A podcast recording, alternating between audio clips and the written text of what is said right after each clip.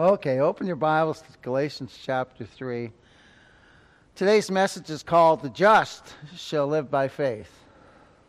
Last week, and we looked at verse 10 of Galatians chapter 3, which says, For as many as are of the works of the law are under the curse, for it is written, Cursed is everyone that continueth not in all things which are written in the book of the law to do them.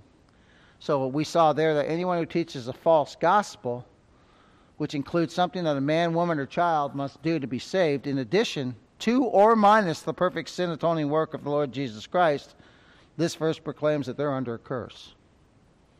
They're under a curse. Now, these verses we've looked at in chapter 3 are not that difficult to understand. They're written very plainly. Actually, the whole scripture is written very plainly, isn't it, really? But yet, we will never understand it unless the Holy Spirit illuminates the Scripture for us. If He doesn't illuminate the Scriptures for us, we'll have no understanding of what the Scriptures say. But praise be to God that we're born again by the Holy Spirit of God, and He's given us an understanding. And we believe what the Scriptures say, right? Now we believe. By God given faith, we believe what the Scriptures say. And He is the revealer of it, of the Scriptures to us. Now, the controversy between law and grace has been raging for ages. It's been raging for ages.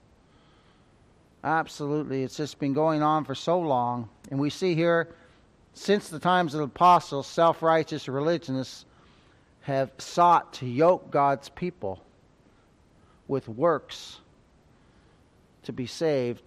Actually, what they're doing is they're yoking them into bondage. That's why Paul says, Look at chapter 5 here. This is why Paul writes these words in verse 1. Stand fast, therefore, in the liberty. That's freedom in the Greek. The freedom wherewith Christ hath made us free, and be not entangled again with the yoke of bondage. So these works based religionists, by saying you must be circumcised to be saved, these Judaizers, are actually yoking the people of God, putting bags of rocks on them. Right? The runner in a race, he doesn't want nothing on him. Right? When you're running a race, you watch a runner, a professional runner, they're just in their shorts, their shoes. They have a little wee thing on, a shirt on, and a number on. And that's it, as light as they can be. That's how we are. We don't want bags of rocks placed upon us by, by religionists, do we? My oh my. So here, Paul's actually Paul's actually, by inspiration of the Holy Spirit of God, hitting this error head on, isn't he? And isn't it amazing that I always marvel at how the Holy Spirit has these men pen about things that we're still dealing with today. God, in His providence, knew that these would be things that His church would deal with. Right? Nothing new under the sun. Exactly. Absolutely nothing new under the sun. Man wants to try to work their way to heaven, and God says no. There's only one way of salvation for any sinner, and that's Jesus Christ our Lord. Through his shed blood, his redemptive perfect work on Calvary's cross in our room and place. So these self righteous religions, they defend their false religious beliefs and they gnash their teeth against, against God's people, showing, actually showing their hatred for Christ. That's really what they're doing. What they're doing is they're showing what Paul wrote when he said that before the Lord saved us, we had enmity with God. Now, we might not have come out and said we hated God, but by our works we did. And that's what these self righteous religionists are doing. They're, they're actually saying they hate God. They hate His gospel. They hate Christ. Because He's not good enough, right? Oh my. And why do they why do they do this? Why do they show their hatred for Christ right in the face of God's holy word? Well, because the holy scriptures mean absolutely nothing to them. And I can attest that the scriptures meant nothing to me before the Lord saved me.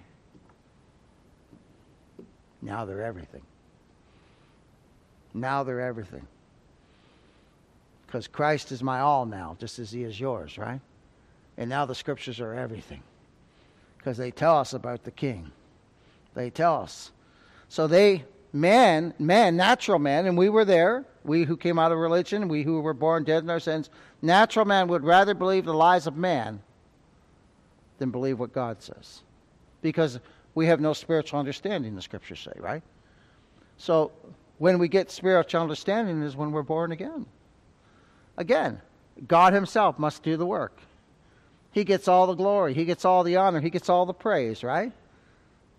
We look away from ourselves and we look up to Christ, our great God and King.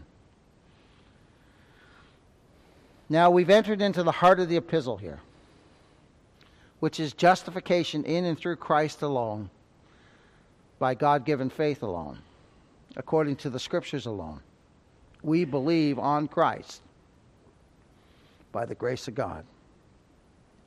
In today's verse, we'll bring forth how the just, that is, those made just by Christ, see, when, it call, when the scriptures call us just, we have to remember that's only in Christ. Because outside of Christ, we're not just at all, are we? Because scripture says there's none righteous, no, not one. But in Christ, we're made righteous. You see, the missing note in today's preaching is the righteousness of Christ. And it's so imperative, beloved. It's so imperative. We must have a righteousness that's perfect, right? But yet here we are imperfect. We're sinners. And into this world comes the perfect one to live and to die as our substitute, fulfilling the law perfectly completely in our room and place. And now we're clothed in his righteousness. Our sins are imputed to him, and his righteousness is imputed to us, beloved. Old timers used to call that the great transaction. I like that. The great transaction. And Christ bore away our sins so much that God the Father says, I won't remember your sins anymore. I'll never remember them again. They're gone from my sight. we say hallelujah, right? Oh, what a Savior. And today's verse, we'll bring forth how the just, those made just by Christ, live by faith, which is God given faith. What do we do? We trust and rest in the Savior, don't we? We trust and rest in Him. So let's read verses, verses uh, 10 to 14 to see the context. I'm actually going to try to lump um, verse 11 and 12 together today because 12 brings forth similar things um, that we've already read about. So, for as many as are the works of the law are under the curse, for it is written, Cursed is everyone that continueth not in all things which are written in the book of the law to do them. But that no man is justified by the law in the sight of God, it is evident. Look at that. If we would only believe what the scriptures say, if man would only believe what the scriptures say, but again, we can't believe them unless you're born again, right? But when you're born again, we look at this and go, yeah, I can't be justified by the law. That's so clear. As Paul writes here, by inspiration of the Holy Spirit. And remember who the true author of these words is it's God the Holy Spirit. He is telling us here that a man or woman or child cannot be justified in the sight of God by the works of the law. Why? Because it's just to live by faith. And notice what it calls us the just. Isn't that wonderful? I'm a sinner, saved by the grace of God, but this verse calls us just, beloved. That's remarkable. That's absolutely amazing. The just shall live by faith. And the law is not of faith, but the man that doeth them shall live in them. Christ, look at this. Here. Remember how it said there's a curse of the, there's a curse for the law. If you don't do the whole law, there, there's, there's a curse. Look at this. Christ has redeemed us from the curse of the law, being made a curse for us. For it is written, Cursed is everyone that hangeth on a tree. Why? Why did he do that? That the blessing of Abraham might come on the Gentiles through Jesus Christ, that we might receive the promise of the Spirit through faith. Now, salvation in and through Christ alone is plainly set forth here, isn't it? Very plainly set forth here in natural man by adding some kind of work that they do to obtain salvation are simply manifesting their hatred for God. That's what they're doing. They're saying it's not good enough what God did. there must be something I have to do. My daughter, even when I was talking to her about Christ in the last few weeks, and I've been talking to her, and, and she goes, It's that simple? I just have to believe? By God given faith, yes. You just believe. And I said, My prayer is that God give you faith to believe on the Lord Jesus Christ. My, oh my. So, natural man is, is manifesting their hatred for God and their hatred for Christ because he said it's finished, right? It's done. There's nothing to be added to that work. It's absolutely finished. And if one continues in that hatred, they'll die in their sins and they'll spend eternity in hell and eternal torment. And, and to say hell's a terrible place is an, actually an understatement, beloved. Most people think that hell is the furthest point from God, that they're left alone. I remember when I was young, we used to say, Oh, we're all going to party in hell. Dave, you and I talked about that. My friends and I used to say, Oh, see you in hell, I'll party with you. It was awful. We were just so flippant about it. And I look back at that now and I just tremble at how flippant. And some people think that hell is a place where Satan and his minions go about taunting people for all eternity. But as bad as that seems, that does not compare even to what hell really is. Hell is the wrath of God. And God's presence right there in his wrath. And hell is a place where there's no mediator. See, we have a mediator. He took our wrath that, that was deserving us. He took God's wrath that was deserving you and I, beloved. But hell is a place where that wrath is just unleashed. My, oh my. And in hell, no one has anyone who has paid their sin debt. See, we have someone now. Now, I want us to rejoice about this. We have someone who has saved us from our sins, who saved us from the wrath of God, who saved us from the law of God, who saved us from ourselves. And we have someone who paid our debt.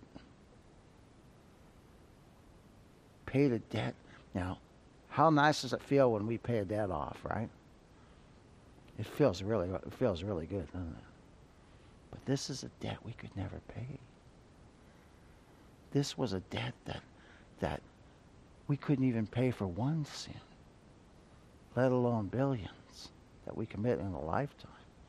And Christ paid it all. So much so that God looks at us again. I'm going to say it again.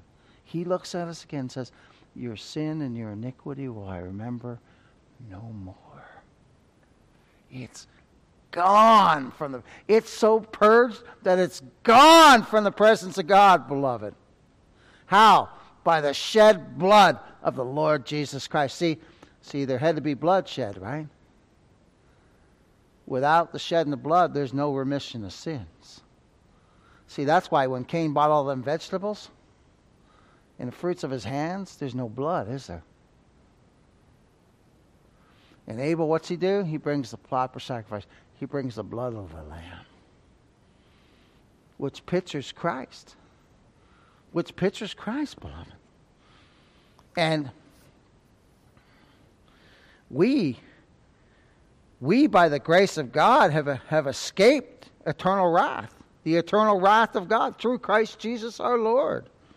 He is not a way, He's the way. See, people say, well, He's a way to God. He's the way. He's not a way, He's the way. He's the truth.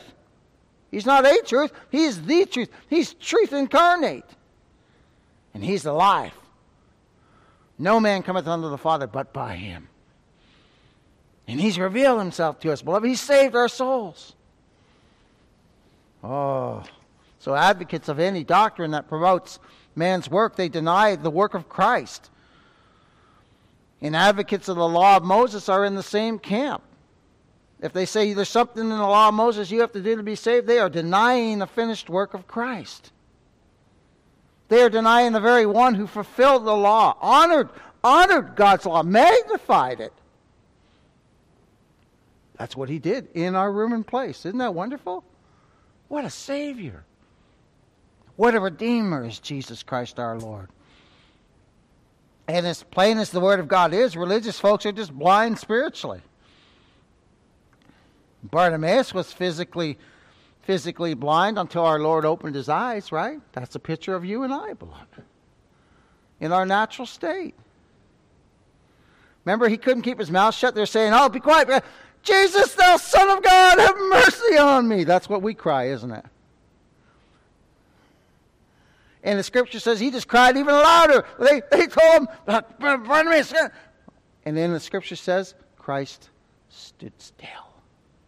He heard the crying wail of one of his lost sheep that was given to him by the Father from eternity. And oh, my beloved, when he hears the cry of one of his blood bought saints, he always comes, doesn't he? Right on time. And then he says, Rejoice in this, brothers and sisters. And he says, I'll never leave you nor forsake you. Zan and I were talking about how he takes care of us from the from conception to the gray hairs. And then he takes care of us, takes us home, doesn't he? Off we go. Oh, it's wonderful, isn't it? It's wonderful. So these truths concerning law and grace are just as important today as ever they were when Paul wrote this letter to the Galatians. Let's read verses 9 and 10 of Galatians chapter 3. So then, they which be of faith are blessed with faithful Abraham, for as many as are of the works of the law are under the curse. For it is written, Cursed is everyone that continueth not in all things which are written in the book of the law to do them. So we see here before us a difference between law and grace, set right before us in this text. Abraham was not under the law of Moses, as the Ten Commandments had not even been written in Abraham's day. They were given to Moses on Mount Sinai. Abraham was under the same law that all the Old Testament saints were under before God had given his written law to Moses the same law that every born again, blood washed believer, child of God is the law of faith, which works by love. Why do we, why do, we do things for the Lord? Because we love Him. Because we found out that He loved us even when I was a dead maggot in my sins. My, what a Savior. And then we found out Turn, if you would, to John 17. Oh my, we're going to go over this verse again. We looked at this on we looked at this on Wednesday night. Look at this. This is I'll tell you what. You talk about light your lamp up. Oh my gosh. Did you know, beloved of God, that Christ, that God loves us as he loves Christ? Now think of that. He loves Christ with an everlasting unchanging love, right? From eternity. That love has never changed. And because it doesn't change, we're not consumed, right? Look at this. Look at this little verse right here. John 17. We're going to start in verse 20. But the verse I want us to key on is 23. So he says here, he's speaking about the apostles in verse 19. And then he says, Neither pray I for these alone, but for them also which shall believe on me through their word. That's you and I, beloved. That's you and I. That's all the elect of all the ages. For they all may be one as thou, Father, art in me. Now that's just talking about the unity that we have in Christ. And I in thee, that they also may be one in us, and that the world may believe. Thou hast sent me. And the glory which thou gavest me, I have given them. We have an inheritance now incorruptible, undefiled, that fadeth not away. that they may be one, even as we are one. Now, here we go. Buckle in. I and them, and thou and me, that they may be made, that they may be made perfect in one, and that the world may know that thou hast sent me, and has loved them as thou hast loved me. That, that, that verse is absolutely incredible. God loves us as he loves Christ. Do you know why? Because we're in Christ. Outside of Christ, that love is not there, right? But in Christ, that love is there. How long, how long have we been in Christ for? oh, let's just back it up, eh? From eternity. Now think of this. When we were dead in sins, Brother Charlie, when we were doing all our stuff, God's love was set upon us, and we had no idea. We had no idea. Absolutely no idea. Sister, we talked about that too. God's love was set upon us then. Doesn't matter what we were doing, His love was set upon us. We had no idea. In our minds, we were enemies with God in our minds, right? And we're going to find out in chapter 4 when we get here that we were heirs and we didn't even know it. And there's a time when you can't tell an heir, you can't tell a sheep from a goat. And that's before we're born again. But because we're sons, we talk about this verse today, God has sent forth His Spirit into our hearts, crying, Abba, Father, because we are sons. Because God chose us in Christ. Because God's love has ever been set upon us. So if we're having a bad day, let us think of this God loves me. And this is just, I, I, I can't fathom it all, but as I said on, on Wednesday, this is a fact. That's a fact, what we just read. That's a fact that God loves us as He loves Christ. And even though I can't understand it, I believe it by God's grace. And oh my, it's, it's a wonderful place to go to find comfort, to find joy, to find peace, to find rest. My, oh my. Now, Abraham, again, was under the same law that all the, all the saints are the law of faith, which works by love. Turn, if you would, to the book of Romans, chapter 3. if we're saved by grace, which we are, Romans chapter 3, verses 27 to 31. if we're saved by faith, where's boasting then? There's no room for boasting. We can't all the only one we can boast in is Christ. That's why the, the just live by faith. We live by resting and trusting in Christ and Him alone. We don't live by the works of the law, beloved. We live by resting and trusting in Christ alone as the only Savior of our eternal souls. He is the one. He is the one. Look at this. Where's boasting then? It's excluded. We can't boast of what we've done. We can't say, well, God, I've done this because I ain't done nothing except sin, which will lead to my condemnation. But praise be to God, God had mercy on me. And there's therefore now no condemnation to those who are in Christ Jesus, who walk not after the flesh, but after the Spirit. By what law? Of works? Nay, but by the law of faith. See, we're under a new law. The law of faith. Therefore, we conclude that a man is justified by faith. Look at this without the deeds of the law. That, is that not that's so clear? You ever had a lawmonger come in your life? I had a lawmonger one time try to take over my pulpit in Oregon. I didn't know he was a lawmonger until, until I went away and I had him preach once. Never had him preach again. Never. The guy just yoked, yoked the folks there tried to yoke him, and every one of them said, Wayne, if you have him preach again, I'm never going to, or I'm not going to never, I just won't come when he's talking. And that's all they said. He was just talking. And I never made that mistake again. Very careful to guard the pulpit. You know, we preachers, we got to guard the pulpit. We have to guard the pulpit. You know, it's an honor for me to stand here and preach the gospel, and it's an honor for whoever I have come in here to preach the gospel, whether it be from within the body or without. It's an honor. And, and we, the last thing we want is people trying to yoke us with the law, right?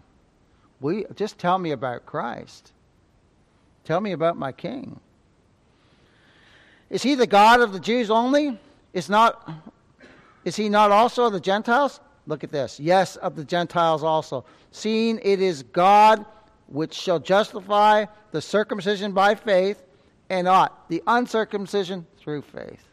See? It's all about Christ. And it's so clearly put here.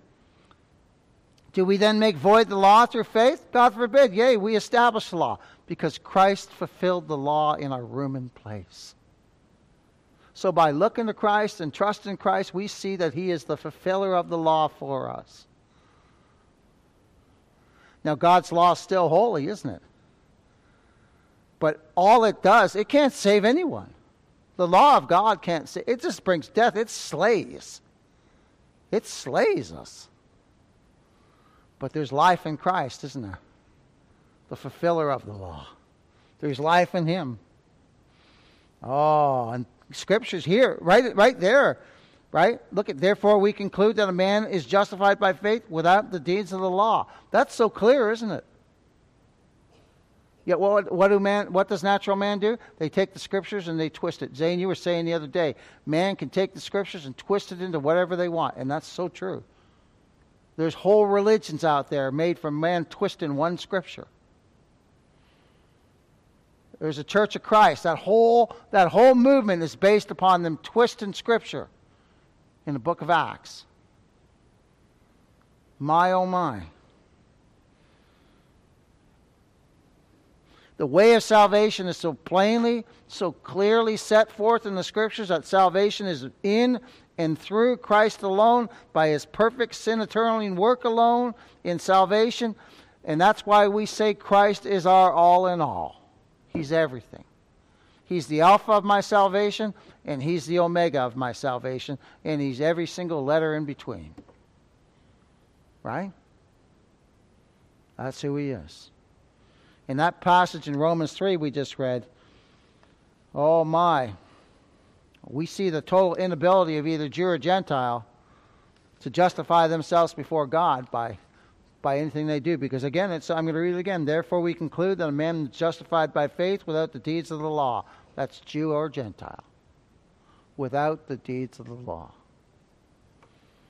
And that's, that's, that's written by Paul by inspiration of the Holy Spirit of God. That he's the true author of these words.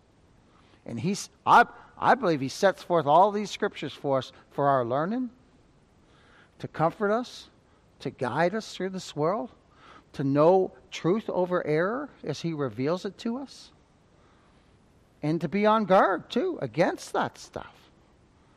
Against that stuff.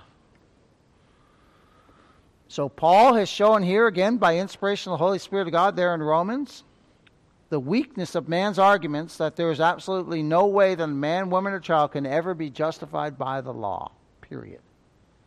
We conclude. When you come to a conclusion, that's the end, right? That no flesh will be justified by the deeds of the law. My, oh my. In every point of our salvation, Christ is exalted. He's lifted up in every single point of our salvation and man is abased. Man's brought low. We have no merit in us. Think of this. We have no merit in us at all, right? But we trust in the one who has infinite merit because of his great work. He has infinite merit, beloved. Infinite. Think of the, the number of the elect are a number that no man can number. And they're all saved by his grace and mercy because of his infinite merit. It's wonderful. My. And God is a covenant God in Christ, is the God of both the Jews and the Gentile, right? In Christ. In the great covenant, the everlasting covenant, he's both, he, he's both the God of the Jews and the Gentiles. because he saves both, right? By his grace through Christ Jesus our Lord. In every individual instance of his church given by God to Christ and chosen by God in Christ before the foundation of the world, he is first and last and everything in between. Salvation, so we conclude with Jonah that salvation's of the Lord. It's of the Lord. It's not by man's doing. Not by man's doing. I didn't even get halfway through my notes, and it's already time to stop. My goodness. Oh. Well, I'll just have to fi- fi- pick up where we left off. I'll close it with this. Therefore, as the church of Christ had been in Christ from everlasting, the recovery of the church from our fallen Adam by sin in this time state, right? Christ came into this time state, as Robert Hawker said. He came into time. He was outside of time and space. He came into time to redeem us. And when did he come in? At the perfect time, right? That God had chosen. Not a second late, not a second earlier. He's born of a virgin in Bethlehem, the very place, the house of bread. The house of bread. And who's come? He who is the bread of life. He who is the bread of life is here. Oh, it's wonderful. It's wonderful. And we were chosen in Christ before the world was. Before there was ever a world. And the just live by faith, don't we? And again, beloved, I'm looking at some just people here. Just as if you never sinned. I'm looking at some people here made righteous by God. Isn't that amazing?